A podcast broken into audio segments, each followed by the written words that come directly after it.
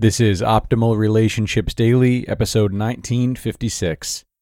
I love you, but How Couples Hear and Deal with Criticism by Dr. Margaret Rutherford of drmargaretrutherford.com. Hello, everybody, and welcome back to ORD with me, your host and narrator, Greg Audino. As always, I'm here with you today to share an article tailored to help you improve your relationships. And this one comes from Dr. Margaret Rutherford who always offers really valuable insight. Her work today focuses on criticism and how couples can navigate it gracefully. So let's hear what she has to say as we optimize your life. I love you, but How Couples Hear and Deal with Criticism by Dr. Margaret Rutherford of drmargaretrutherford.com. I can go through phases where I criticize my husband's driving a bit too much. He slows down to look at something, and I exaggeratedly start waving my hand out the side window as if we are on a parade float, silently suggesting that he needs to pick up the pace. Or we're speeding along the expressway, and upon seeing brake lights up ahead, I ask, Do you see the car slowing down?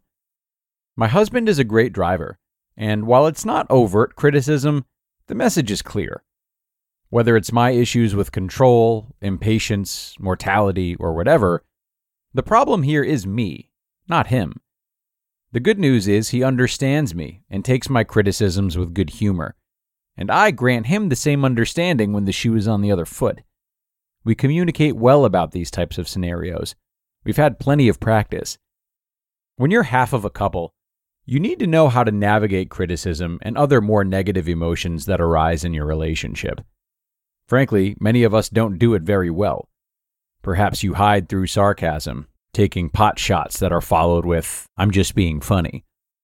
Or maybe you say your piece no matter what's going on around you, even if the children are in the room. You might remain tight lipped for prolonged periods of time when upset, and thus grow ever more resentful. Or perhaps you fly into rages for no apparent reason, or bring up things from the past that only muddy the waters of the present concern. Regardless, communicating criticism is not always easy. But if you think about it, every day we receive difficult feedback from others. Your supervisor calls you in and says they've noticed you're not being as focused at work as you normally are, and they need you to step up your production. Although not pleasant, whether you agree or not, the structure is in place for that to occur. After all, their job is to find something for you to improve. Your child's teacher notes that homework isn't being turned in, and she recommends you check into it and try to discover what's happening behind the scenes.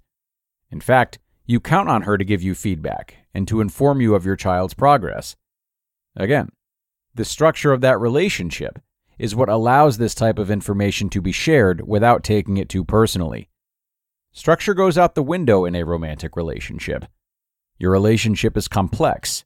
You are lovers, parents, financial partners, homeowners, best friends, domestic partners. You name it. Your lives are completely entangled, and your ensuing emotions are as well. Perceived criticism is harder to take in a romantic relationship because of that very entanglement. Try hearing the same message from your partner that you heard from that supervisor or that teacher and see how you might react. Hey, honey, I don't feel that you're very focused on us lately, and I really need that from you. I know you're busy, but it seems like you're not paying attention to what's going on with the kids. In many relationships, this feedback would be met with defensiveness. What do you mean? I swear, I'm damned if I do and I'm damned if I don't. Do you know how hard I've been working? If you would help out more with stuff around the house, maybe I'd have time to be with the kids more. There's only 24 hours in a day. Do you have a greater need for positive affirmation or deep emotional connection? Is there a way to prevent this? Yes. You have to take each other's basic emotional needs into account. What is of most importance to you at a deep level may be very different than your partner's. In general, there tend to be two camps here. You might need to feel that you're providing actual value to your relationship as a partner, or you might need to feel known, seen, and understood by your partner. If at your core you need to feel that you're providing value, then positive affirmation that you're a good parent and partner is going to make you feel most secure. If you hear disappointment from your partner, You might literally feel like a true failure in that moment. For example, years ago, a woman described to me this moment.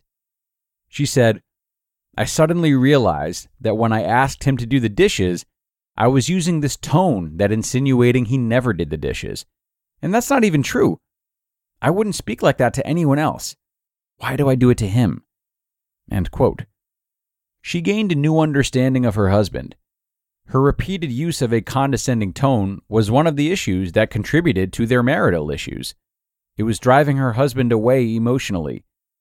By simply approaching her husband with intention and kindness about issues that were making her unhappy, such as household chores, he didn't lose his sense of providing practical value to their relationship.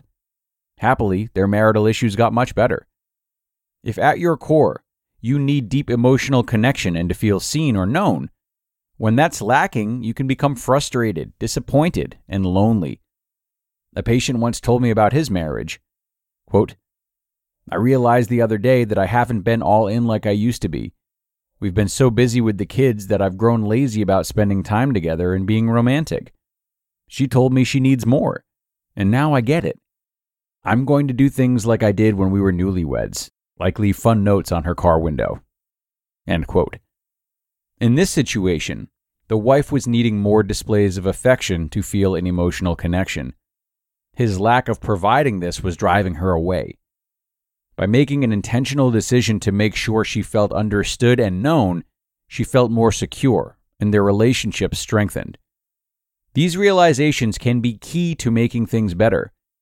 By recognizing and honoring your partner's core needs in the relationship and vice versa, you can each feel valued in the way that's most meaningful to you.